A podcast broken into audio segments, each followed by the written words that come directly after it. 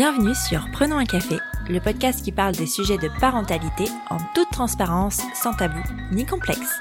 Je suis Élise Bulté et chaque mardi, je reçois un ou une humaine concernée de près ou de loin par la parentalité. Nous échangeons sur des sujets souvent éloignés des contes de fées, mais toujours passionnants et criants de vérité. Cette saison, je te propose aussi un épisode bonus chaque vendredi. Il sera composé soit d'une parole d'expert sur le sujet abordé le mardi, soit d'un épisode solo un peu drôle pour dédramatiser certains sujets de parentalité. Il y a déjà deux ans, mon invité du jour se livrait sur ses sentiments de futur papa. À l'époque, la compagne de Benjamin attendait leur bébé qui devait pointer le bout de son nez un mois plus tard. La surprise allait être totale puisque c'était leur premier enfant à tous les deux et qu'ils ne souhaitaient pas connaître le sexe de leur bébé avant la naissance. Deux années se sont écoulées et les choses ne se sont pas passées comme Benjamin l'avait imaginé. Est-il le papa qui l'avait projeté ? Oui, par certains aspects. Avait-il anticipé tous les challenges auxquels la parentalité allait le confronter ? Absolument pas. Dans cet épisode, Benjamin revient sur la naissance de son bébé, les très grandes difficultés de la mise en place de l'allaitement due à une probable hypoplasie mammaire, la dépression post-partum de sa compagne qui a suivi, dont il regrette n'avoir été que spectateur, ce congé paternité beaucoup trop court qui l'a éloigné de son bébé et altéré les liens qu'il aurait voulu mettre en place, mais aussi le bonheur pour lui d'être papa, un rôle qui lui va à merveille. Tu pensais être seule à galérer ? Mets tes écouteurs et prenons un café. Salut Benjamin ! Bonjour Élise. Bienvenue à nouveau sur Prenons un café.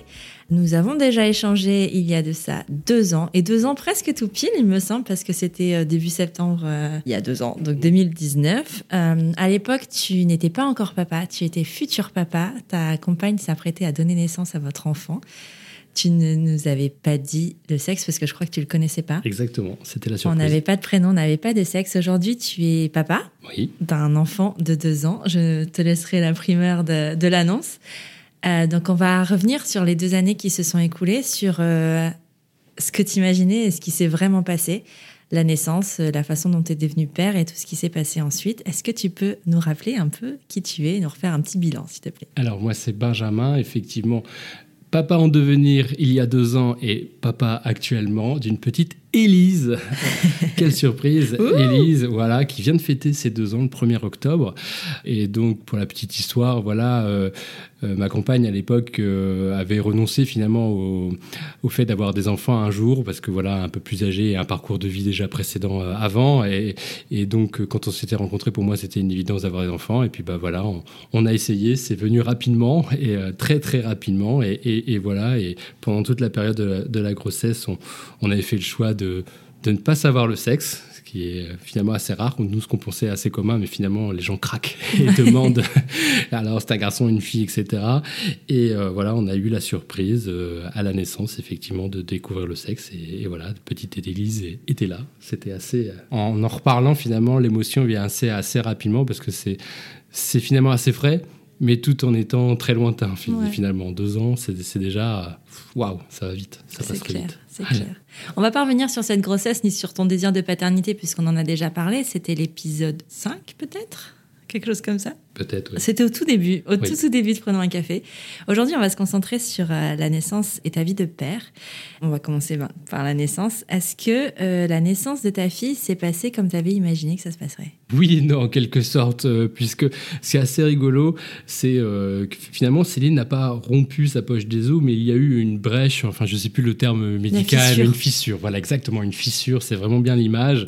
Euh, bon, ça, on ne le savait pas. Hein, donc, on, on arrive à la maternité parce que voilà, il y avait un peu de liquide finalement dans le lit, hein, classiquement, et cetera. Donc, on, on applique bien le protocole, tu sais, des bons élèves, bien appliqués. Elle a le temps de prendre une douche parce que manifestement, on voit que voilà, c'est pas un, un torrent d'eau euh, qui, qui sort. Donc voilà, on arrive à la maternité et là tout de suite, ah, ça ressemble plutôt à une fissure plutôt qu'à une rupture parce que sinon, vous l'auriez vu, on nous dit, euh, voilà, une rupture, c'est franc. On sait tout de suite que c'est une rupture de la poche des os, et cetera. Bah non, maintenant, il euh, faut rester là, et cetera. Parce qu'il y a un risque euh, aux infections classiques. Enfin, rien d'anormal jusque-là, et c'est par contre le travail pour madame qui s'est mis en œuvre très, très, mais très, très lentement.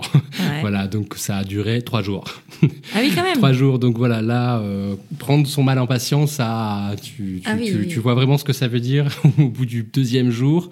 Donc voilà, ils ont été obligés de, de mettre des produits hein, qui, qui vont bien pour essayer de déclencher, favoriser les contractions finalement pour euh, descendre bébé. Donc voilà, ça s'est quand même fait, ça s'est accéléré au dernier moment, mais les contraction n'était pas très forte, même madame euh, ouais. elle-même en, en, en en parlant finalement dit assez naturellement qu'elle n'est pas sûre d'avoir eu des vraies contractions par rapport à une femme on va dire lambda ou qui se tord de douleur même avec la péridurale à force avec une fatigue qui s'installe etc. Non, Céline ça a été assez simple finalement et, euh, et donc le travail n'était pas très très efficace et la poussée pas non plus très très fort de bon bah classiquement il y a un non, petit coup de ventouse ouais. euh, bon ça fait assez barbare de, de dire les choses comme ça mais un accouchement vraiment, euh, ça s'est très très bien passé, euh, voilà. Juste l'aspect le plus marquant qui n'est pas forcément... Euh Pareil, une des choses qu'on évoque le plus facilement pendant la préparation à l'accouchement, c'est que, pareil, elle euh, de, ne libérait pas le, le placenta. Donc là, le gynécologue a dû aller chercher. C'est vraiment euh, l'image d'aller décrocher le placenta lui-même. Et là, bon, je, la péridurale commençait à, à s'effacer. Ils ne vont pas réinjecter du produit à ce moment-là. Donc euh, voilà, elle, elle, vraiment, elle a eu mal, très mal. Et de voir sa compagne se tordre de douleur à ce point-là, et on sent que c'est une douleur, mais là, pour le coup, vraiment au sens propre du terme, viscéral, c'est horrible, c'est horrible. J'ai failli euh, hurler sur le gynécologue en disant mais tu sais ce que tu es en train de faire là, hein, tu es en train de vraiment de, de, de lui faire mal, mais il faisait au plus vite parce que enfin, c'est son job, hein, il sait très bien ce qu'il fait. Ça a été pour moi le plus traumatisant. Ah ouais. euh, et surtout que la c'est révision assez... utérine, ça s'appelle. Ouais, voilà, bah, exactement. Et c'est et bah, ouais. exactement et c'est le... Oui, ça donne l'image. En plus, ça fait presque terme de garagiste. C'est, c'est horrible. Et là, on a, là, on assiste à ça. Et puis, il le prévient à peine. Il fait vite exprès pour pas que la... Je pense que la maman ait le temps de comprendre ce qui va se passer. Il fait vite, euh, il fait vite les choses pour pas que tu commences à réfléchir et à te fermer, hein, finalement. Et ça, ça a été traumatisant. On passe d'un moment de joie extrême à une, euh, ta ouais. compagne qui se tord de douleur. Voilà. Donc, bon, ça va heureusement assez vite. Et voilà. Élise était, était là sur, ouais. sur le ventre de maman et euh, ouais, c'est un moment euh, incroyable. C'est vrai que euh, elle est là. Enfin, en plus, on ne connaissait pas le sexe. Bah, c'est ce que j'allais te demander. Comment t'as réagi quand on t'a dit que c'était une petite fille ? En fait, c'est rigolo. On n'a même pas regardé. On ouais. aurait pu dire on va regarder le sexe, l'entrejambe, dites-nous, dites tout. Et, et en fait, euh, on n'y pense pas du tout. On ne on regarde absolument pas. Et ils ne l'ont euh... pas dit ? Enfin, ils ne vous l'ont pas dit en, en la prenant dans les bras et en vous la... Bah, je ne m'en souviens pas. Non. Je ne suis même pas sûr parce que, bon, euh, ils se disent qu'on va le voir. Ouais. Hein, voilà. Euh, ils l'ont peut-être dit à un moment, euh, forcément, dire euh, « c'est une petite fille », ils ont dû le dire. Mais en fait, on est tellement à regarder avec des yeux émerveillés que finalement, tout ce qui est dit, je ne me souviens même pas de ce qui a été dit vraiment. À part quand si, justement, le gynécologue voilà, euh, allait continuer. Mais... Euh, non, et, et après, ouais, on a réalisé, et euh, ouais, pas de déception, et pas de... Enfin, c'était que du waouh. Ouais. Enfin, de toute façon, on avait, moi, pour ma part, Céline, je crois non plus, euh, on n'avait pas d'attente particulière. Enfin, c'était ouais. vraiment, on s'en fiche. Pourvu, c'était l'angoisse, surtout, enfin, Céline étant aussi dans le milieu médical, c'est... que tout aille bien, parce qu'il y a des choses qu'on peut pas voir pendant la grossesse, et je pense, pour les parents, c'est quand même une angoisse particulière de se dire, bon, bah, il y a qu'en sortant, malheureusement, qu'au moment de l'accouchement, qu'on va voir qu'en tout cas... Ouais. Physiquement, tout va bien, et c'était le cas, et donc on s'en fichait. Ouais. Donc, euh, moi, j'arrêtais pas de dire petite Élise, petite Élise. Ça y est, ma princesse, ma princesse, c'était parti. Papa Gaga était, était, était arrivé. arrivé. Il était déjà là, on montait en puissance progressivement au cours des neuf mois. Et là, il était là. Ouais. Il était là, ça y est, c'était parti. Les photos, les machins, voilà. C'était fier. Bah très, bah très fier de la maman parce que effectivement. Euh, Tu te dis, euh, c'est quand même très confortable pour le papa. Hein. On en avait un peu parlé pendant la grossesse, nous, on n'a rien à faire. Et, et là, le travail, c'était même si elle n'a pas souffert du travail et des contractions, et cetera, mais c'est quand même long, t'attends, c'est inconfortable pour elle, surtout vraiment la nuit où elle avait quand même... Bah, tu dors pas, hein, puisque les contractions, tu le sais mieux que ouais. moi. Bah, c'est, c'est, c'est assez sournois parce que ça te fait pas mal au point de te tordre, mais ça t'empêche de dormir. C'est exactement c'est ce insupportable. C'est exactement ce qu'elle a décrit, voilà. Et donc, bon, elle l'a vraiment bien vécu, mais tu te dis, waouh, elle a fait tout le travail et toi, tu es vraiment spectateur, t'es spectateur. Et donc, euh, très fier, très fier d'elle, très fier de, de, d'Élise, enfin, voilà, qui a remonté un petit peu, tu sais, on l'a laissé, c'était, euh, c'est la clinique du, du Bois, là, euh, à Lille, où, où il laisse vraiment l'enfant remonter un peu sur le ventre de maman, si t'es d'accord, voilà, faire de... Finalement, l'enfant doit aller chercher la, la première tétée, ouais. naturellement, et cetera. Donc, euh, c'était vraiment euh, top, top. Donc, là, c'était euh, la phase d'émerveillement. Et malheureusement, après, après c'était oui. plus difficile. On va y revenir, parce, que, parce qu'on en a avait parlé à ce moment-là et, euh, et c'était compliqué. Céline avait envie d'allaiter. Euh, c'était un projet que vous aviez en commun, c'était quelque chose dont vous aviez envie, euh, mais ça s'est pas forcément passé comme prévu. Est-ce que tu peux nous raconter ? Bah oui, c'est, c'est exactement ça. L'idée, c'est qu'on n'était ni complètement pour, ni complètement contre. On était ouverts et, et pareil, on, on lit un peu les choses et on sait que l'allaitement, c'est mieux pour l'enfant, et cetera, et cetera. Et on s'était dit, bah, on va essayer. Donc, c'est, euh, on sait que c'est mieux, donc on, on, on y va. Et puis, en tout cas, la clinique du Bois, elle est pro-allaitement. Euh, voilà, ils sont sur ça, ils t'accompagnent, et cetera. Ils te préparent. Et c'est là où, pour moi, la frustration est la plus grande déjà, c'est qu'on on te dit, c'est possible. Normalement, maman, voilà, c'est... Tout est une question finalement de technique, malheureusement, ou heureusement, je ne sais pas, mais normalement, maman doit allaiter et sait allaiter, et cetera, et cetera. Donc on y croit, on y croit à fond, ça va être facile. Et dès le départ, c'est mal parti ou très difficile. Donc effectivement, il y avait le colostrum, pareil, il sortait pas beaucoup, très difficile, il fallait aller le chercher à la main. Donc dès la première tétée, douleur très difficile, même le premier jour déjà des saignements. Euh, ah, ouais. Ça, ah ouais, ça a été euh, très très difficile. Donc le, le, le cercle vicieux finalement de, de, de la douleur, j'y vais déjà avec euh, maman se tend, et cetera. Elle n'arrivait pas à se détendre et elle se mettait, je, ça se voyait une pression de dingue parce que plus ça avance et puis on te dit, bah on va pas donner le biberon parce que si on commence le biberon, euh, la tétée c'est fini, et cetera. Donc très difficile. Et donc, finalement, on prolonge le séjour à la maternité pour ça, parce qu'au début, comme les tétés n'étaient pas efficaces, Élise ne mangeait pas assez, perdait du poids, ce qui est assez naturel ouais. au début de perdre un peu de poids, donc on n'était pas particulièrement inquiet, mais sauf que là, ça continuait, ça continuait. Et en tout cas, la force, en tout cas, ou la proposition à cette clinique-là, c'est on peut rester autant que temps qu'on veut, c'est assez rigolo. Ouais. Tant qu'on, au moins, s'assurer que l'allaitement est bien mis en place, que maman est à l'aise, et cetera. Donc nous et Céline avaient à cœur de réussir cet allaitement et de se dire, bah, on va rester, on va essayer. Et on avançait, on avançait, la frustration gagnait du temps. Et cette période qui est censée être magique, de dire, bébé arrive, débarque dans ta vie, virait au cauchemar, parce que cette pression du repas qui n'y arrivait pas, l'allaitement inefficace. Et puis, c'est une pédiatre qui est à la fois euh, pédiatre et consultante, enfin en lactation, arrive, voit tout de suite Céline et elle regarde ses seins, et en un coup d'œil, elle fait... Elle n'a rien dit au départ, mais ça s'est vu, elle, elle a remarqué quelque chose. Et, et en fait, effectivement, elle a regardé rapidement. On n'a pas été jusqu'aux vrais examens médicaux, mais elle dit, vous avez certainement une hypotrophie mammaire, et elle dit, il n'y aura rien. Enfin, il n'y aura pas grand-chose, mais on va quand même essayer, si vous êtes d'accord. On quitte finalement la clinique avec l'idée de continuer quand même l'allaitement, en tout cas la tentative d'allaitement, et on part avec ce qu'on appelle le, le D A L, le dispositif d'aide à l'allaitement, et on fait ça au doigt, ce qui fait qu'en fait on récupère du lait, on le met dans un espèce de, de biberon, mais que le bébé va pas mettre à sa bouche, hein, c'est on met une pipette dans la bouche du bébé, le long en fait finalement de ton doigt, et on met le, le petit doigt hein, tout simplement dans la bouche du bébé, comme ça il a l'impression d'avoir le mamelon de maman dans la bouche, et il tète. L'avantage c'est que ça lui permet d'avoir un réflexe de succion, pas comme un biberon où ça coule assez naturellement. T'as pas la confusion synthétine. Voilà, exactement, tout à fait. Donc on fait ça, mais sauf que là les repas c'est... Au lieu d'avoir un repas où, qui est au sein de maman, qui est un moment euh, de joie, de bonheur, souvent, hein, l'image, en tout cas, moi, j'avais de l'allaitement, c'était celui-ci. Ben là, c'est toute une installation, tu sors euh, la machine, et cetera.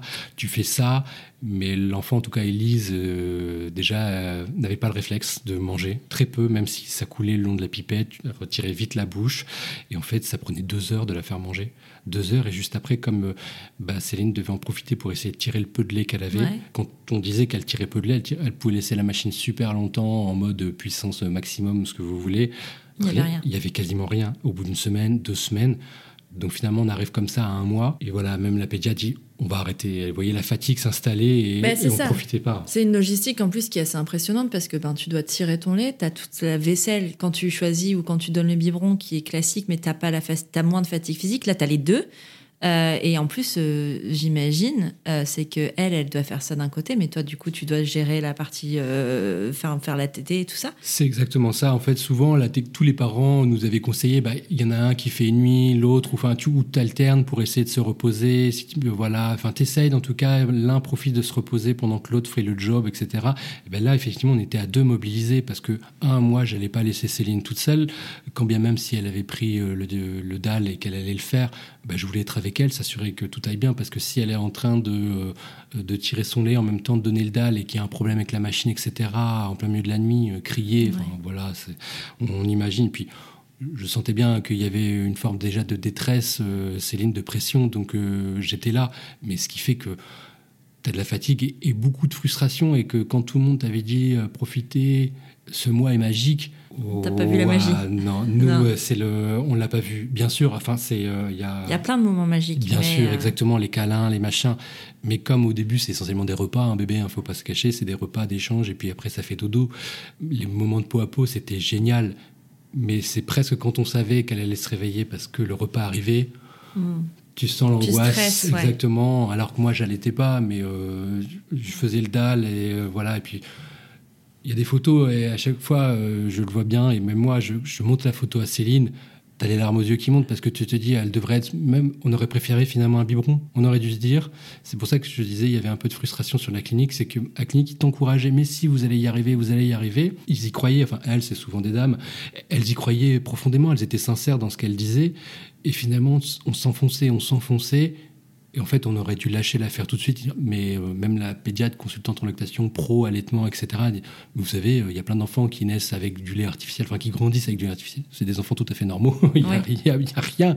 Et on aurait dû lâcher l'affaire. Bah, surtout qu'il y avait... Enfin, euh, la pédiatre avait déjà détecté une impossibilité, en fait, finalement, d'aller plus loin sur cet allaitement. Elle avait, elle avait effectivement un doute, mais comme, voilà, il faut confirmer par les examens ce qu'on n'a pas fait. Et, et en fait, de la même manière, avec du recul, pour moi, ça me paraît évident. Dans, un, dans l'accompagnement médical des femmes... On, on gère que tout aille bien au niveau utérus, machin, et cetera. À aucun moment, on vérifie que vous aurez la possibilité d'allaiter. Mais physiquement, en tout cas, que les seins, tout va bien, qu'il n'y a pas une anomalie. C'est tellement rare aussi. Oui, peut-être, effectivement. Le pourcentage mais... des femmes à qui ça arrive est très, très rare. En voilà, fait. c'est vrai, c'est vrai. Et malheureusement, on... c'est arrivé sur, sur Céline, sur nous. Et, et en tout cas, le premier mois a été particulièrement difficile. Ouais. C'est... À partir de... Quand et quel a été le déclic pour passer au biberon ? Bah, ça a été ça, c'était l'occasion d'une, d'une visite où effectivement on a réévoqué le fait. Et, et Élise, vraiment sur sa courbe de croissance au départ, était un peu basse, mais elle était quand même bien, ça allait. Mais en fait, on, quand la pédiatre nous demandait les repas, ça va mieux parce qu'elle pensait euh, que ça s'était amélioré, l'allaitement était efficace et plus facile. Ouais. Et quand on lui a dit que ça prenait deux heures de faire manger, elle, elle, elle, elle laissait tomber. Parce que même après, elle a dit, le risque à un moment, c'est que l'enfant aussi abandonne. Pour lui, le repas est trop long. Ça doit ouais. pas être trop long parce que l'enfant se fatigue aussi. Et puis voilà. Donc, ensemble, on va dire, on arrête. On, on arrête et voilà, on est rentré. Il y avait déjà du lait et puis c'est bon. Au début, on a un peu culpabilisé encore. Surtout Céline, Céline, ce qui ouais. est normal, bah c'est, c'est l'échec, je pense, d'une maman. Je suis papa, on est là pour parler d'un papa, mais forcément, on parle de maman. Je pense que, et qu'encore maintenant, c'est très difficile pour elle, parce que c'est dans son rôle de maman, en tout cas, qui voulait allaiter, parce qu'une maman qui fait le choix de ne pas allaiter, c'est pas ce... ouais. y a pas cette question-là, il y en a peut-être d'autres, mais pas celle-ci. C'était un échec, et donc, même en passant à autre chose, et ouais, même encore compliqué. Aujourd'hui, euh, c'est un sujet euh, extrêmement dur pour Pourtant, elle. Vous vous êtes battus, hein. On n'a pas lâché. Quand même, vous êtes allé jusqu'au bout. Enfin, vous ne pouviez pas faire plus que ça. Ah non, là après, c'est euh, effectivement, et parfois tu l'évoques dans tes podcasts, et la santé mentale aussi des parents et de la fatigue. Et ben là, c'était ça. Il y avait bien sûr l'enjeu de, d'Élise, ça allait, mais à, à terme, elle pouvait vraiment déjà, même à un mois, être frustrée des repas et de dire j'arrête de manger. Et surtout après, c'était nous. Voilà, tu te dis, mais il y a aussi les parents. Et en fait, on va, on va exploser, on va vraiment foncer dans de la fatigue. On n'avait que ça en tête. Les repas, les repas, les repas, à la manger. À, t'as tiré ton lait, t'as pas la...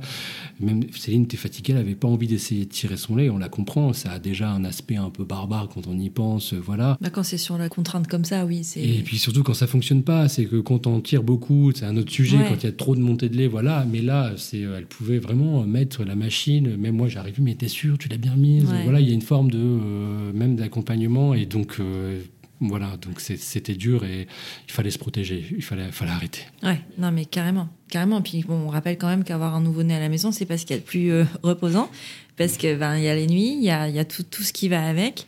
On l'a évoqué tous les deux juste avant en off, on va parler du congé paternité. À l'époque, le congé paternité, il y a deux ans, c'était quatorze jours. Euh, comment tu l'as vécu ça, toi ?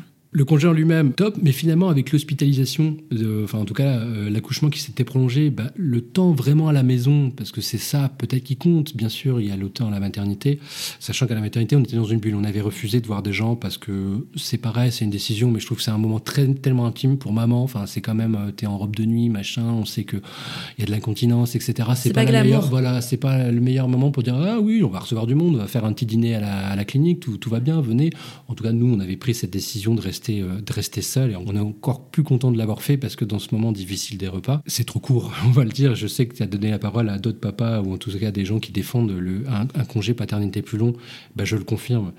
Euh, c'est euh, déjà pour profiter du moment, indépendamment du fait que c'était peut-être particulier pour nous. Et penser, retourner au travail, quel qu'il soit, qu'on soit freelance, et on, bon, freelance on n'a pas de congé paternité, mais même si on avait fait semblant d'eux, c'est impossible de retourner sereinement à son poste de travail comme si de rien n'était, ou comme avant, alors que la situation de vie n'est pas comme avant. C'est impossible, en tout cas dans un délai aussi court. En tout cas, moi, j'y suis pas arrivé. On, le premier jour, on s'en va au travail, on a la boule au ventre, et puis toute la journée, de toute façon, on ne fait que penser, on envoie des S M S maintenant avec les téléphones portables, tout va bien, hop, et puis voilà, comme l'allaitement était difficile, ça va, tu t'es reposé, euh, voilà, et puis euh, t'as envie de rentrer, et t'arrives même pas à te concentrer dans ton travail. Et puis, bah, pareil, tu, je sais que tu, tu défends souvent l'égalité homme-femme et qu'on on le dit à deux. Je sais aussi, je suis d'accord avec toi, que ça, ça se joue dès les premiers jours devant le panier de linge sale à la, à la maison. Et bah oui, parce qu'une maman, elle se retrouve seule à gérer le repas, l'intendance, parce que voilà, euh, spontanément, toutes les mamans ne vont pas le faire et c'est bien normal si elles ne le font pas, il n'y aura pas de blâme. Mais elles se disent, bon, bah, papa est au travail, donc on va rentrer, on va gérer le linge, on va essayer de faire ça. Euh, s'il faut faire un drive, bah, elle va commander le drive et papa passera le pan, mais c'est quand même une charge où il faut l'avoir en tête. Et puis s'il y a un imprévu, euh, voilà, j'ai préparé le rendez-vous médical, qu'on va, même si on y va ensemble, mais tout est prêt, euh, et cetera, et cetera. Donc il y a ce fameux mot magique charge mentale qui pèse essentiellement, voire uniquement sur maman. Et le fait de ne pas avoir de temps pour papa et d'être accompagné, d'accompagner maman, c'est d'une frustration au possible. En tout cas, pour moi, ça a été euh, impossible. On peut faire le choix d'arrêter, c'est-à-dire bah, je vais arrêter mon travail, mais après, voilà, c'est, c'est d'autres enjeux financiers, bah, carrière. C'est, c'est ça. Voilà, c'est voilà, et on peut comprendre, on pourra en discuter longtemps, mais manifestement et assurément, le congé n'est pas assez long. Ouais. Il, il doit être là, à minima, pour accompagner maman, et lui laisser aussi la perspective de retourner justement plus rapidement aussi au travail. C'est ce qu'on a évoqué, c'est vrai, tout à l'heure euh, en dehors du micro, mais de pouvoir, à un moment, faire le choix. Maman va mieux physiquement, le, si elle se sent capable et qu'elle a récupéré, de se dire, bah, maman peut retourner, elle, plus rapidement au travail, et papa prend le relais à la maison, et il n'y a pas de culpabilité, ça se fait sereinement. Là, tout est fait, malheureusement, pour que maman reste à la maison, ne soit pas encouragée ou n'ait pas la possibilité de reprendre vite le travail, même si elle le souhaite. Et à contrario, de laisser la possibilité au papa de dire bah, « je me mets entre parenthèses et je prends le relais à la maison ». Parce qu'en plus, malheureusement, on l'a dit tout à l'heure, souvent, trop souvent, c'est l'homme qui rapporte le plus de revenus à la maison. Donc s'il faut faire un choix, c'est maman qui se mettra entre parenthèses ou qui prolongera un congé ou un non-congé. Et papa continuera d'aller au travail. Et Et en fait, là, par contre, ça, ça joue à la maison bah, sur la, la manière d'élever ton enfant dès le début. Ouais, j'allais te poser justement. Oh, c'est beau, ces transitions. Euh, est-ce que tu dirais que ce congé paternité trop court a changé et a une incidence sur ta relation avec ta fille ? Complètement, complètement. Après, c'est aussi propre à, à notre histoire et à la manière, mais le fait que l'allaitement est, n'est pas réussi avec, euh, avec Céline et Élise, je pense que Céline a voulu surcompenser, consciemment, inconsciemment. Si j'avais été maman, je dis ça maintenant parce que c'est peut-être facile, je pense que j'aurais fait exactement la même chose. Donc elle s'est sentie dans l'obligation de, d'être là tout le temps, présente tout le temps, même trop présente finalement, et qu'il y a plein de fois où j'avais pas d'espace, euh, le pot à pot, il y avait, c'était très très souvent Céline, euh, même si j'étais là à la maison, que j'avais le temps de le faire, que je pouvais le faire, voilà. Elle a été tout le temps présente. Ce qui fait que finalement, bah, comme souvent également, hein, c'est la relation maman-bébé qui s'est créée. Papa était là en plus, c'était un plus très agréable, mais papa était là en plus. C'est le, le monsieur presse, qui vit avec maman.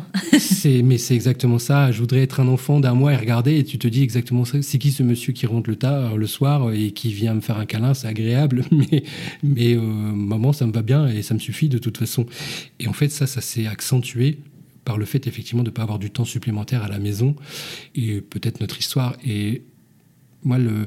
La frustration que j'ai, c'est justement de peut-être de ne pas avoir eu le courage à un moment de dire à maman « Stop, va te reposer, prends du temps pour toi, fais ce que tu veux, va te balader, euh, voilà, tu penses à toi, je prends le relais, fais-moi confiance, ça va bien se passer et je vais gérer. » Je ne l'ai pas fait peut-être assez fort, et à un moment, il faut dire « Stop » sans être dans une... Enfin, ouais. C'est pas violent, mais voilà, je... fais-moi confiance, on va y aller. je ne l'ai pas fait et ça s'est creusé. Et finalement, tu as une relation exclusive maman-enfant. Je ne sais pas si d'autres papas ont, ont, ont eu le même fait. Ah ou... Nous, on a vécu ça à la maison. Non, mais complètement. Mais pour plein de raisons qui sont aussi différentes des tiennes que, que parfois similaires. Mais, mais c'est vrai que ça s'est passé comme ça aussi chez nous. Euh, parce qu'à un moment, ben, il a fallu... Euh, je ne sais pas si c'est compensé ou quoi, mais juste, ben, mon mec est, parti, est reparti travailler au bout de quatorze jours, en fait. Et j'étais la seule personne qui passait du temps tous les jours H vingt-quatre avec ma fille. C'est ça. Et en fait, ça, tu peux pas le compenser. Enfin, tu peux pas le rattraper en rentrant à dix-huit heures le soir, en faisant le bain, par exemple. Enfin, je sais que c'était un truc euh, qu'on avait mis en place à la maison. C'était euh, mon mec qui faisait le bain, parce que comme ça, ça leur faisait... Un... Mais, mais c'est vingt minutes, en fait. Pareil. Tu peux pas compenser euh, vingt-quatre heures de vie, en, enfin, de journée en, en vingt minutes. C'est pas possible. Et c'est, le, c'est en quelque sorte, c'est le serpent qui se mord la queue, parce que toi, tu passes du temps avec l'enfant, tu apprends à le connaître, tu cernes ses besoins, ses envies, le moindre cri... Ah, ce plan-là, à la fin, où il y a quelque chose qui ne va pas. Et papa, en n'étant pas là la journée, il n'a pas le temps. Il y a un biais déjà dans l'apprentissage, c'est que moi, connaître l'enfant, bah, je suis déjà en retard et je creuse mon retard de jour en jour. Bien sûr, plus tard, on le rattrape, ouais. Et heureusement. Mais c'est ça, pour moi, le, c'est pas un échec. C'est, ça serait un mot trop fort, et échec, c'est vraiment un aspect négatif. Mais c'est, disons, une frustration. Et encore une fois, j'en veux pas du tout à maman, parce qu'on pourrait dire, ouais, mais c'est maman. Ah non, mais c'est la c'est force des choses. D'en vouloir. C'est... Et euh, je pense vraiment que c'était nécessaire en plus pour Céline. Si je l'avais peut-être empêché de faire ça en disant « je prends le relais, fais-moi confiance, je vais être plus présent près d'Élise », le fait que l'allaitement n'ait pas fonctionné, je l'aurais peut-être empêché de faire un, un deuil, ou en tout cas de passer à autre chose. Peut-être qu'elle se serait justement sentie euh, mauvaise mère, en mode, tu sais... Parce qu'en plus, t'es dans des moments quand même de vulnérabilité extrême, et euh, elle aurait pu aussi le prendre mal, euh, comme si tu lui disais en gros qu'elle faisait pas bien son taf de mère, en fait. Ça aurait pu être ça aussi. Bon. C'est pas arrivé, mais enfin, c'est des choses qui peuvent arriver. C'est exactement ça, mais et, et au final, c'est c'est pas le temps ou le fait d'avoir un décalage d'apprentissage de bébé de la vie avec bébé qui m'a le plus peiné, c'est de pas avoir été assez présent sur vraiment du long cours pour accompagner maman. Parce que maman, en fait, a, a... je dis maman, c'est rigolo. En fait, on tombe comme dans les clichés des films où le monsieur appelle sa femme maman. maman. Mais en fait, c'est pareil. En fait, on a un réflexe de dire maman. En fait, c'est pas ma maman. Pourquoi je l'appelle maman?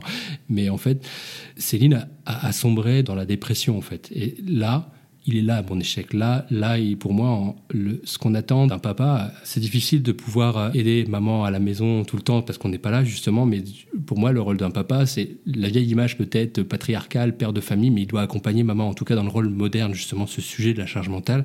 Et j'ai pas été assez présent, justement. Et elle a sombré, en fait. Et de la voir sombrer, je rentrais, j'avais pas le temps, je m'occupais pas bien d'elle. Et c'était le serpent, encore une fois, qui se mordait la queue. Et je l'ai vu sombrer en spectateur. Et, et là, pour moi, l'échec, il est, il est évident, et que l'absence d'un congé paternité plus long a empêché d'être présent avec maman, de, de, d'être présent aux côtés de maman et de, de l'accompagner, elle, et dans son rôle de, de, de maman et, et de femme, de, de, de se libérer du temps pour penser à elle, de se mettre moins la pression. Et voilà, là, je l'ai regardée. Tu la regardes partir, euh, sombrer. Et c'était magique, euh, d'un côté, avec d'avoir un bébé à la maison et d'être ensemble en famille. Mais pendant... de longues semaines, plusieurs mois même, ça a été le côté euh, triste, il faut le dire, le mot triste, de sa dépression. Euh, après, c'est elle qui en parlerait le mieux que moi pour les raisons, et, euh, et je pense qu'il y a une part d'intime de toute façon dans, dans ces maladies-là ou dans ces moments-là. C'est pas uniquement lié à l'arrivée de l'enfant. Non, non, c'est non. Jamais que ça. C'est un élément déclencheur. C'est ça. Mais c'est pas lié forcément à ça. Effectivement, elle s'est fait accompagner après, et c'est toujours... Euh, la résultante d'un chemin de vie, d'un parcours, et cetera. C'est, c'est multifactoriel, et résumer ça à la naissance, non. En fait, la naissance n'est qu'un le déclencheur finalement de, de, de tout ça, et, et elle, elle l'a assimilé, elle l'a appris, mais en fait, ça a gâché en quelque sorte. Pas son comportement, encore une fois, c'est, c'est pas du tout, mais c'est pas ça, encore une fois, l'absence d'un congé paternité vraiment long, installé dans le temps, ou en tout cas une facilité de pouvoir être présent aux côtés de maman à tout moment et de se dire, bah là, je prends cinq jours de congé. Pas de congé payé parce que c'est pas, je suis pas en vacances. En fait, on a l'image de bah, prendre des jours de congé payés, ils sont là pour ça. Mais en fait, non, les congés, c'est fait pour se reposer. Si je rentre à la maison pour accompagner maman, euh, une femme, c'est bien que c'est l'image justement qu'on a des femmes qui, tra- qui restent à la maison. Oh oui, bah, elle fait rien, les femmes au foyer. Bah, venez à la maison, euh, élever des enfants, vous allez voir que c'est, c'est un vrai job. Et là, c'était de la même manière. On est dans cette, cette marteau et l'enclume de dire je peux pas prendre, j'ai peur dans mon employeur. Peur. Oui. Avec, à mesurer, bien sûr. Mais voilà. Et en même temps, à la maison, ça va pas bien. L'échec, il est là. Mais heureusement, après, ça après, va mieux. ça va mieux. Vous avez eu, Élise, en, septembre de, euh, en octobre deux mille dix-neuf, six mois après, est arrivée, je ne sais pas si vous en avez entendu parler, hein, mais une petite pandémie mondiale. Ah bon ? Ah oui, léger. Euh, ça a comblé à une dépression du postpartum. Comment ça s'est passé ? Eh bien, c'est pareil. En fait, c'est, c'est deux extrêmes. C'est... La joie, le confinement, c'était génial, enfin, d'une certaine manière, parce que ça nous laissait l'opportunité de passer du temps avec euh, bébé. Là, pour le coup, on était vraiment ensemble, mais également, effectivement, un moment de frustration extrême, parce que travailler, parce qu'en tout cas, dans mon secteur d'activité, euh, et, et Céline aussi, parce qu'elle est enseignante et euh, elle, elle, à la fois euh, praticienne à l'hôpital, mais l'enseignement, il fallait en quelques mois passer d'un enseignement en présentiel bien traditionnel à il faut tout digitaliser en version plus plus, donc ça demande du travail énorme, tu l'imagines. Et, et nous, pareil, euh, en banque, en tout cas, c'est un des secteurs qui avait été considéré comme prioritaire au niveau national. Il faut tout que l'argent circule toujours. On en rigole, mais euh, ça a du sens en tout cas. Mais on n'a pas arrêté de travailler. Ce qui fait que tu te retrouves avec un bébé de six mois à la maison, tout le temps, et tu travailles. Donc c'est génial quand tu te fais une pause et que bébé est là et que tu fais un câlin et que tu peux... voilà. Mais quand bébé est réveillé... et que tu as des réunions, et que c'est des réunions importantes, en tout cas, que tu ne peux pas reprogrammer parce que c'est le big boss qui... On va faire une réunion et tu ne vas pas dire au big boss euh, « Attends, il y a Élise qui a six mois qui veut un câlin. Je... » Voilà, c'est dur. C'est dur. Et, euh, et là, je pareil, on en évoquait effectivement tout à l'heure. Travailler tout le temps à la maison, en tout cas dans un environnement familial avec des enfants en bas âge, je dis bravo. Et bravo à ceux qui savent le faire et aux femmes seules. Pareil, là, souvent, je l'avais évoqué avec Céline, mais, mais comment elles font ? Comment elles font quand elles sont seules à la maison, elles ont personne sur qui compter, elles ont l'enfant à la maison, c'est waouh, parce que en tout cas nous ça nous a euh, beaucoup plu, on a quand même, c'est quand même une chance de partager, d'avoir ce temps. Non, quelle fatigue. Donc là on a creusé, on avait déjà un déficit ouais, de fatigue, mais là euh... parce que c'est pas arrivé au, au moment le plus reposant de la parentalité, quoi. Non, c'est ça, et euh, c'est le moment où oui, elle commence à explorer. Élise, elle, elle explore son petit monde, donc c'est même pas je te pose dans un parc. On aurait pu le faire, mais dans ces cas-là, ton enfant est parqué pendant sa période d'éveil, est parqué euh, sur un mètre carré, c'est pas ce qu'on souhaitait. Nous, on était vraiment dans l'idée motricité libre. Vas-y, euh, vas-y chérie, va où tu veux, mais ça faut ouvrir le placard. Il faut être, et voilà, il faut ouais. être derrière elle parce que même si ça rampe euh, en deux secondes, elle a fait deux mètres et elle se retrouve près du pot de fleurs qui va lui tomber sur la tête. Donc euh, voilà, c'était assez sportif tout en étant agréable. Et du coup, c'était assez violent. Déconfinement, les crèches réouvrent. Donc même pour Élise, en fait, la première semaine était terrible. Je regardais récemment les photos. En fait, on voit là, les, les traits tirés, fatiguée, très triste. Elle fait triste de visage. Et la nounou l'avait dit, pas au début, parce que souvent les nounous jouent le rôle pour pas rajouter de l'angoisse sur de l'angoisse, tout va bien.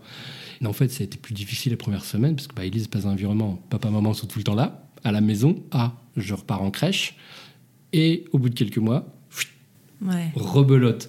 Donc, euh, ça a été assez difficile, mais finalement, en tout cas, l'enfant s'adapte super bien. Donc, ouais, elle s'adapte vachement bien. Élise l'a bien vécu, nous aussi, mais la fatigue, euh, pareil, a continué de... Ah, ça a accumulé. Est-ce que tu dirais que ces deux mois t'ont permis de reconnecter avec ta fille un petit peu ? Ah oui, oui, ça a été, euh, ça a été plus facile, effectivement. Euh, je pense que cet écart, finalement, en tout cas, le fait qu'il y ait un lien de plus en plus fort avec, euh, avec maman, l'écart avait continué de se creuser, finalement. Et donc là, c'était, plus, c'était mieux. Et, euh, voilà, et puis maman, en ayant finalement repris aussi le travail... Même si c'était dans un environnement un peu plus difficile, c'était également plus facile parce que là, il y a une occupation, un challenge. Je sais qu'elle aime bien son travail. Ça lui permettait voilà, d'avoir autre chose. C'est une bonne excuse à occuper son cerveau, finalement, de se dire j'ai un, un truc professionnel à faire tourner. Donc, il euh, n'y a pas que bébé. Donc, c'était beaucoup plus facile à gérer. Et puis, maman était dans une phase où ça allait un, un, un petit peu mieux. Donc, voilà. Donc, c'était vraiment bien. C'était une belle opportunité. La vraie vie, entre guillemets, a repris. Comment tu trouves ta place, toi ? Quel papa tu dirais que tu es aujourd'hui, finalement ? Parce que bon, c'est, ça reste une année, même si la vraie vie reprend depuis à peu près un mois. Euh, on va dire que, voilà. Quel papa tu te sens ? Est-ce que, tu... Est-ce que c'est le rôle auquel tu t'attendais ? Je sais pas. C'est une bonne question, en fait. C'est vrai qu'avec du recul, on se met beaucoup la pression pendant la grossesse. Quel rôle je vais avoir ? Quel principe je vais, je vais inculquer ? J'ai plein de principes, et cetera, et cetera. Et je rejoins hein, tous les parents du Zoé. Des principes, après tu as, oui. tu as un enfant. C'est tu crois que ça ne sera jamais comme ça chez toi, alors qu'en fait, si oui, on en voilà, chie tous, clairement. Oui, voilà, il y a, y a un moment, voilà, c'est, merde, j'en ai marre, fais ce que tu veux, débrouille-toi, voilà, tombe, voilà, c'est ça, voilà. Je pense qu'être le papa que je voulais, euh, en tout cas, euh, drôle, j'essaie d'être drôle, euh, en tout cas, elle sait, Élise, et elle le sait bien maintenant, parce qu'elle est à l'âge où elle comprend que si elle peut repousser le moment du dodo parce que papa va arriver, va faire deux trois bêtises, bah, bah voilà, hein, ça va bien. Quand c'est maman câlin ou je me suis fait mal, voilà, c'est maman. Donc je pense être le, le papa euh, que j'avais euh, projeté. J'aimerais vraiment bien être encore plus présent, de savoir l'être, de... parce que même encore maintenant, le premier réflexe d'Élise quand elle a peur, quand elle se réveille la nuit, c'est jamais papa qu'on entend. C'est maman. Bah, je, je l'ai accepté, pareil, il y a une forme de deuil à faire de ça, et euh, voilà. Mais un jour, même si bon, je me tire une balle dans le pied, je ne devrais pas dire ça, je, je rêve qu'en plein milieu de la nuit, de, de, qu'elle dise papa, et qu'en arrivant, je puisse la réconforter. Parce que là, parfois, même oh, si elle dit papa... Je pense que Céline en rêve aussi. Je, je, ah, mais c'est certain, c'est certain, mais parce que même encore maintenant, et surtout maintenant, c'est fatigant. C'est fatigant parce qu'on est à deux. Élise va tomber ou va se faire mal, il n'y a rien de méchant, mais il y a, y a une petite larme. On va être à deux. Même si c'est moi qui la prends pour faire un câlin, avec le doudou, ce que tu veux, c'est maman. Elle réclame, elle tend les bras et elle veut aller vers maman. Et elle se calmera parfois qu'avec maman. Pour maman, bah, c'est une forme de pression, tu sais. Surtout si maman je prenait sa douche, ce que tu veux, était, avait son moment à elle et qu'elle entend en bas « maman » ou avec des pleurs, bah oui. Je confirme, c'est très difficile à vivre ça. C'est, c'est ce que j'ai vécu, c'est exactement ce que j'ai vécu. C'est pour ça que c'est rigolo euh, d'en parler avec toi parce que ça résonne beaucoup. Et euh, si ça peut te rassurer, un jour ça s'arrête et un jour ça, ça change. C'est ce que euh, beaucoup disent et qu'effectivement, surtout dans une relation père-fille, à un moment, elle sera dans l'adoration euh, euh, de, pas de son forcément papa. En étant là-dessus, mais je veux dire, elle va certainement lâcher un petit peu aussi euh, et à comprendre que ben, maman, même si elle n'est pas là, elle est là quand même. Et que, et que papa aussi, il, il est là. Si tu arrives à prendre ta place, en fait, tout est une question de ça, de ne pas lâcher l'affaire. C'est juste ça, c'est, c'est, c'est un marathon le truc. Mais c'est, c'est, c'est exactement ça. Et en fait, l'opportunité ou le malheur, je sais pas, pour moi c'est plus une opportunité, c'est qu'Éline, parf... Élise, euh, Céline pardon, finit tard parfois, dans vingt heures, vingt heures trente, ce qui fait qu'entre le moment où on récupère à la mam, dix-sept heures trente, vingt heures, on est à deux avec Élise. Et en fait, c'est top, parce que là, justement, Élise commence à comprendre, bon, parfois elle réclame maman, je dis, bah, maman, elle est au travail, elle revient un peu plus tard. Et en fait, ça oblige Élise, effectivement, à avoir que papa, euh, donc euh, et ça c'est des moments agréables, euh, bon, même si elle, voilà, encore une fois, elle tombe ou à un moment de chagrin elle réclamera maman, mais ce moment-là, comme elle voit qu'il n'y a, a pas maman, bah elle se contente de papa. Je me contente. Et heureusement ça se passe bien, ouais. Enfin j'espère, donc euh, j'arrive à la réconforter, mais je, je pense que t'as raison, petit à petit euh... mais c'est dur, je comprends, c'est vraiment difficile d'être euh, bah j'ai pas été ce parent-là, mais d'être le parent euh, le parent bis. C'est ça. C'est ça. T'as le parent de référence et le parent bis, en fait, et c'est pas facile. C'est la fameuse figure d'attachement. Ouais. Effectivement, on a parlé médecin, bah oui, la figure d'attachement, et c'est assez rigolo, c'est vraiment l'image. Hein. C'est pour bébé, c'est maman, maman, maman. Mais la figure d'attachement, c'est, c'est aussi celle qui s'en prend le plus dans la tronche. Hein. Pour les colères, pour tout ce qui va être frustration et trucs difficiles, c'est aussi... Euh, voilà. Complètement, ça a été d'ailleurs un, un épisode assez effectivement particulier où, à un moment, Élise, quand elle était en colère, c'est les premières colères, se mettait à frapper, enfin... mais elle frappait comme, enfin, sans, pas dans l'intention de faire mal. Non, c'est euh, c'est, la, c'est vraiment de la gestion de colère, j'imagine, comme tous les enfants, lâcher la frustration, une période de relâchement émotionnel. Et en fait, moi, je disais non à, à Élise avec un, un regard, voilà, qui veut bien dire non. Elle s'arrêtait quasiment, euh, enfin, instantanément.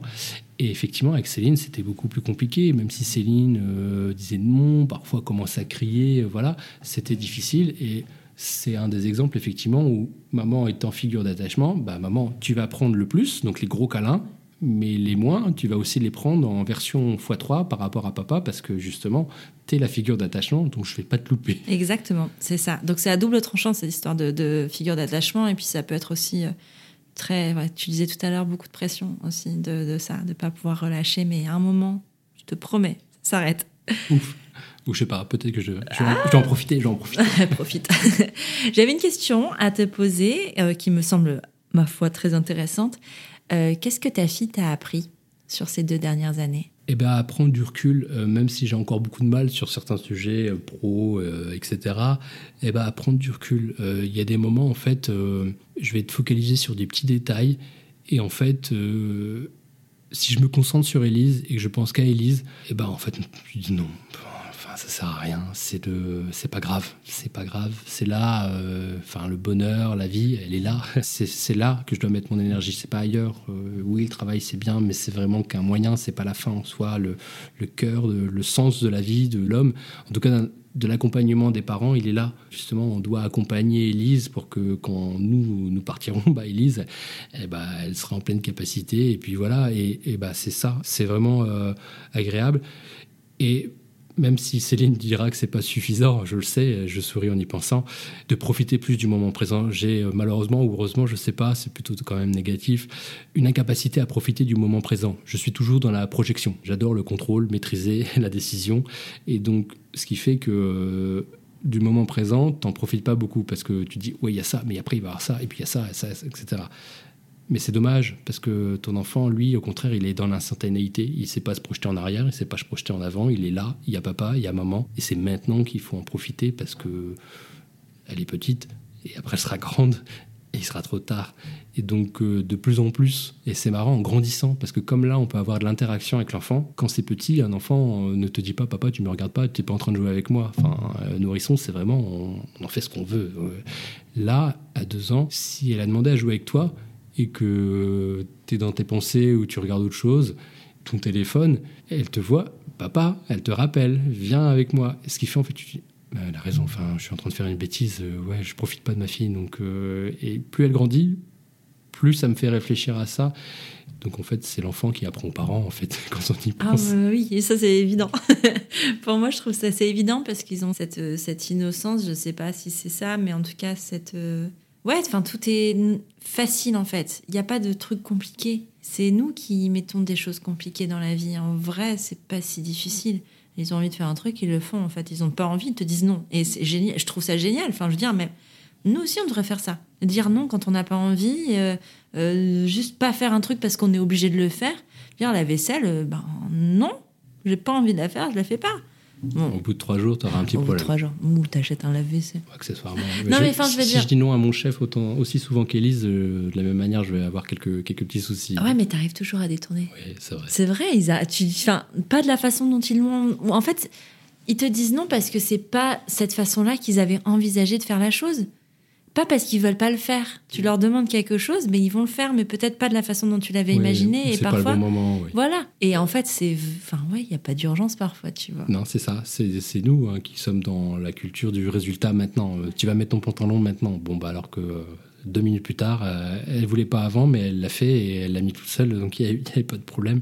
Donc c'est, c'est ça. C'est une forme de patience quand même finalement. De toute façon, par la force des choses, j'étais obligé avec un enfant. Si ouais. tu penses pouvoir tout réussir avec un enfant, si certains ont réussi, je dis bravo ou, ou pas, peut-être pas parce que justement, ça nous apprend à devoir patienter.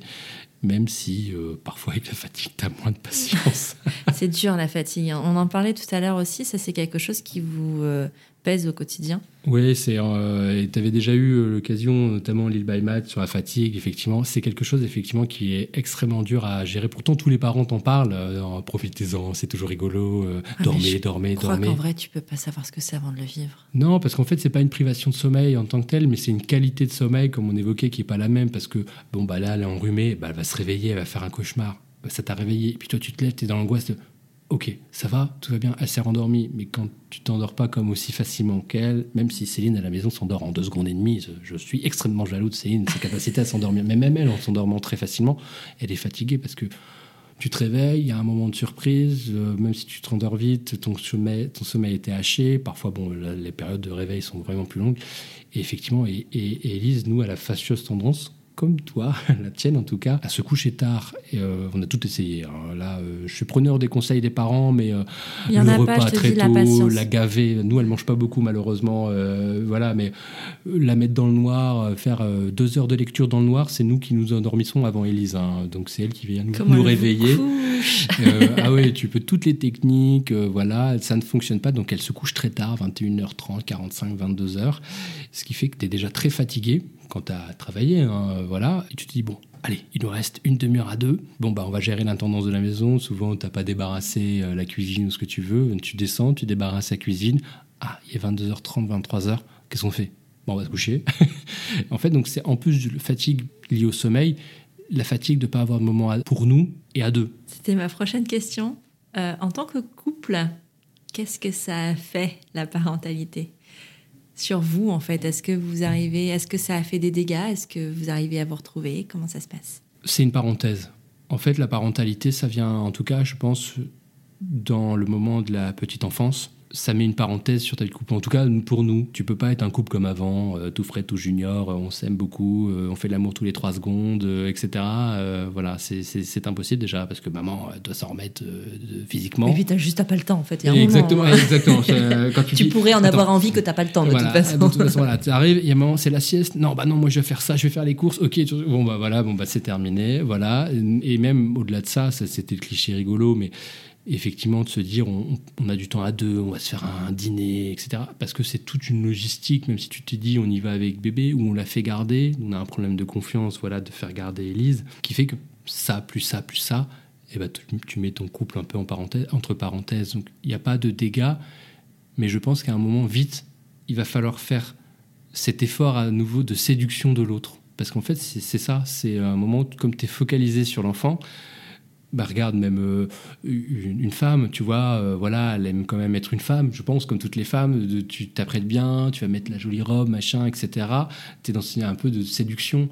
Bah là, quand t'es maman, pareil, tu vas au pragmatisme, euh, le t-shirt, m'en fous, il est sale, ça pue, m'en fous, mais de toute façon, elle va me vomir dessus dans deux minutes. Donc voilà, et, ce fait, et l'homme, c'est pareil, tu vois, il fait plus attention, et cetera.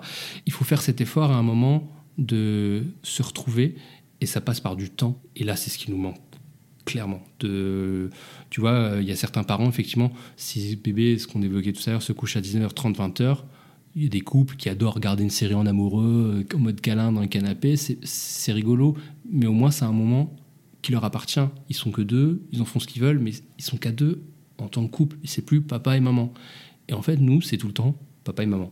Ma crainte, c'est que dans, dans la durée, tu comprends qu'après, il y a des couples, soit ils sont amenés à se séparer ou sans aller jusque-là, tu ne retrouves pas avant. Je pense qu'on ne retrouvera pas le, l'avant, c'est normal, parce que de toute façon, ta vie n'est plus comme avant, elle ne le sera plus jamais. Tu n'es plus euh, jamais auto-centré comme tu l'es avant, en fait. C'est ça, mmh. c'est ça, exactement. Mais euh, là, il faut faire cet effort d'avoir du temps pour nous, de se le dégager, d'être mieux organisé. On est peut-être euh, trop dans le contrôle, machin, et cetera. Et une fois qu'on aura ce temps-là, ça reviendra. Mais il faut, faut ouais. s'accrocher. C'est ça. Comment tu te sens, toi ? Fatigué.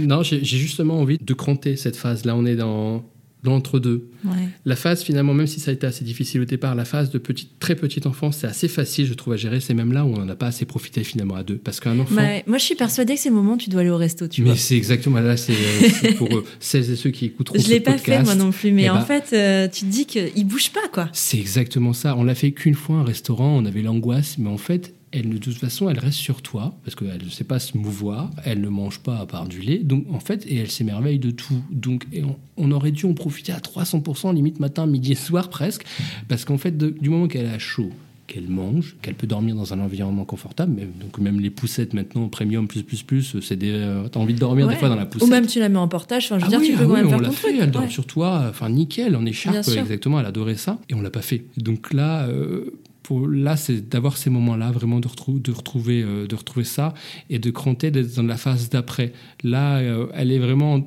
encore bébé, vraiment bébé, mais presque une petite fille parce qu'elle commence à s'exprimer. Euh, c'est marrant quand on lui présente des habits, elle se regarde, c'est marrant hein, parce que nous, on n'est pas du tout dans... On fait, pas, on fait attention à justement à pas donner le culte du corps, de l'image, ça passe par... Voilà. Et ben pour autant, elle le fait quand même, c'est assez rigolo, très coquette. Alors que Céline, elle est pas vraiment, c'est pas un modèle de dire oh, j'achète des sais, robes. Tu sais, ils font absolument ce qu'ils veulent. Ouais, ben voilà, ben là, voilà, elle veut être... Euh, ouais. Elle va chercher les chaussures de maman, et cetera. C'est assez rigolo. Ben voilà, d'être dans cette phase d'après où...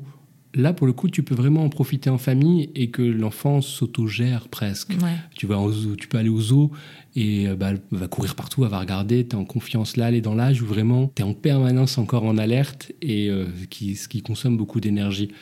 Et après, euh, ça ira mieux. Ça sera le moment de faire euh, le deuxième, troisième, quatrième. Bah, c'est ça, c'est que après, euh, parce que c'est ce que tu me disais, on parlait tout à l'heure, je te demandais si, euh, si t'avais envie d'un deuxième enfant.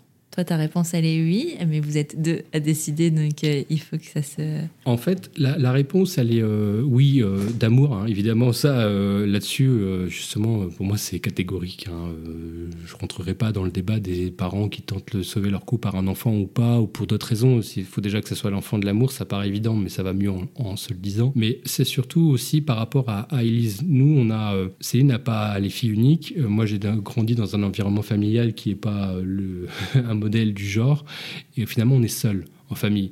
Et moi, ma crainte pour euh, voilà, c'est de me dire demain on a un accident de la vie, Élise se retrouve seule Et Céline le voit bien avec ses parents. Elle se dit à un moment, si mes parents partent, je vais me retrouver seule.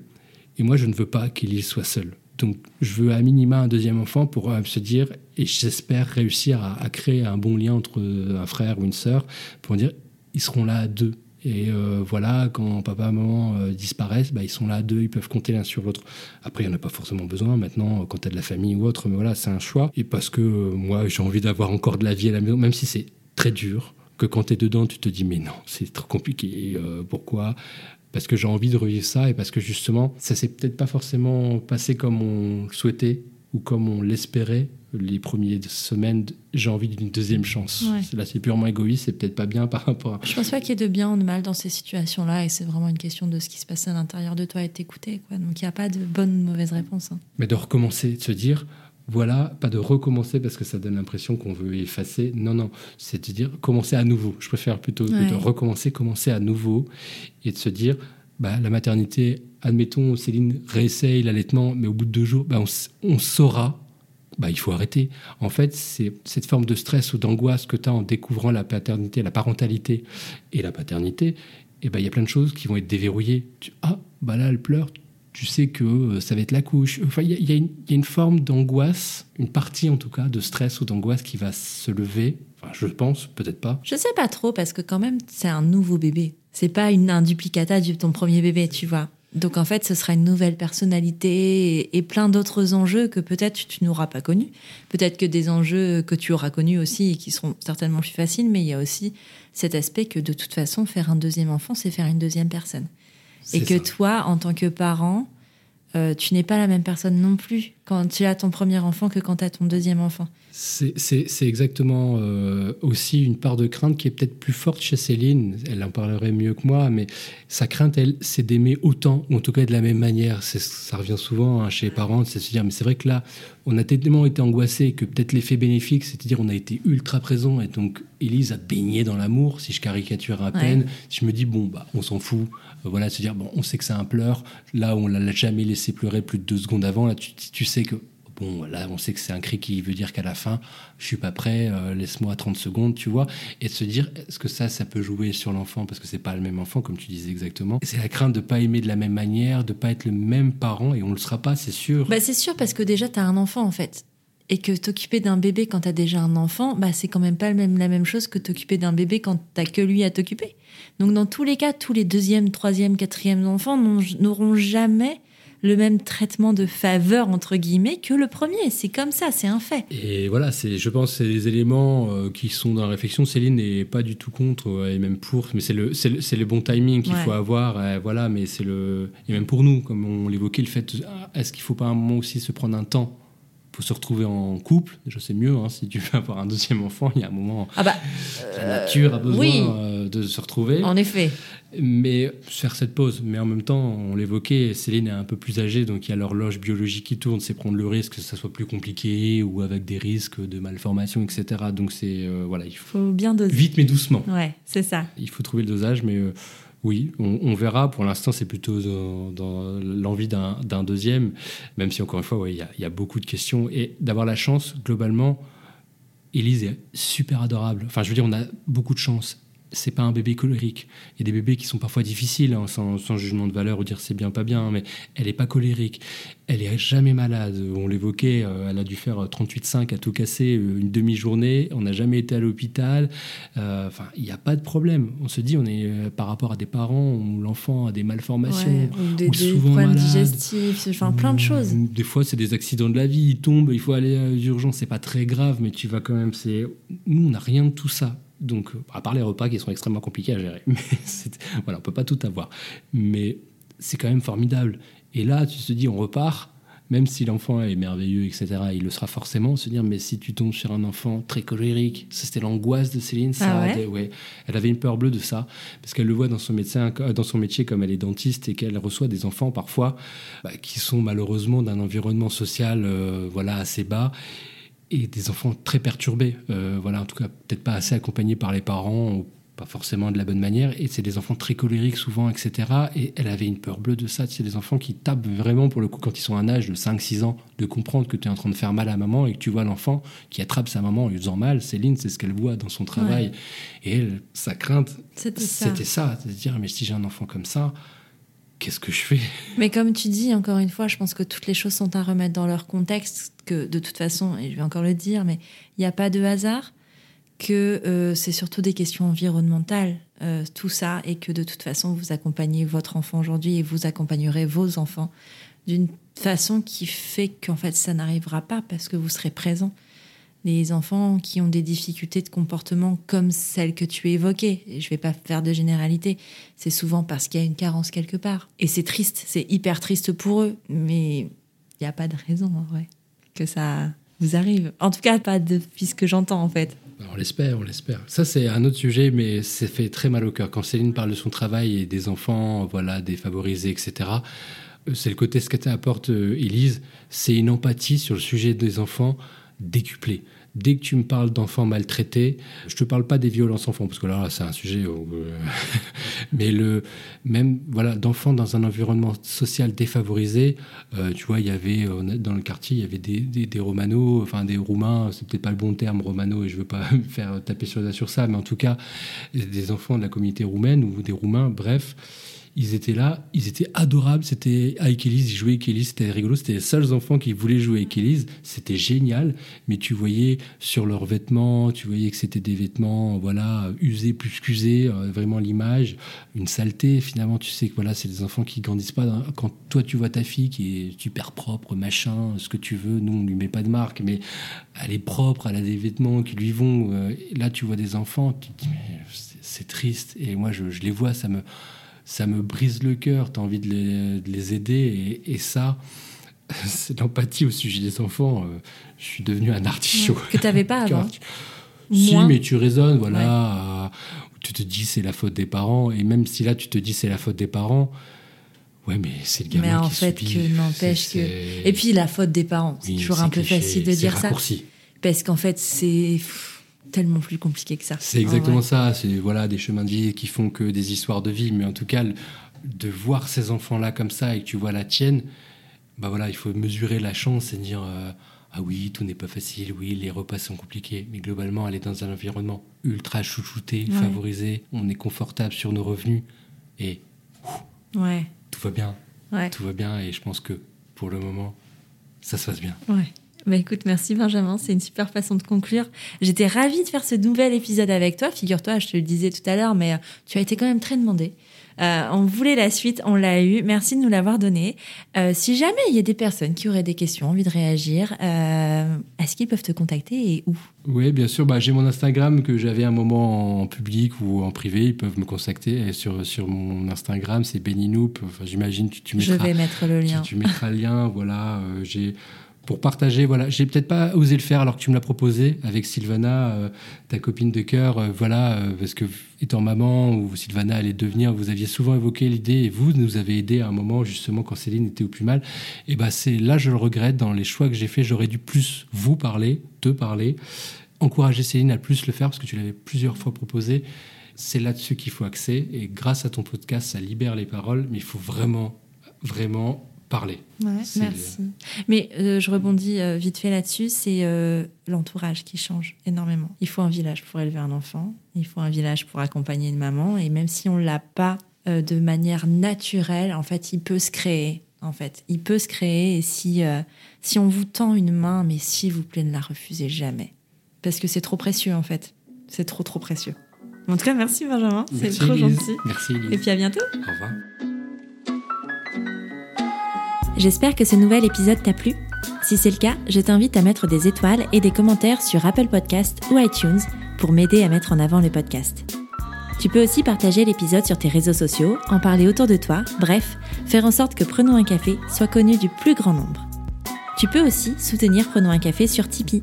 J'ai très envie d'emmener le podcast encore plus loin, mais pour ça, j'ai besoin de toi. Alors si le cœur t'en dit, tu peux entrer dans l'aventure avec quelques euros. En échange, de nombreuses contreparties trop sympas t'attendent. Rendez-vous sur la page Tipeee de Prenons un café. Tu es sur Prenons un café, le podcast qui parle des sujets de parentalité en toute transparence, sans tabou ni complexe. Je te retrouve vendredi pour une parole d'expert avec une conseillère en lactation qui nous parlera d'allaitement, de ce qui peut l'entraver et des solutions qui existent pour le mener à bien. Abonne-toi à Prenons un café sur ton appli de podcast préféré pour ne rien manquer. D'ici là, prends bien soin de toi. Autour d'un café.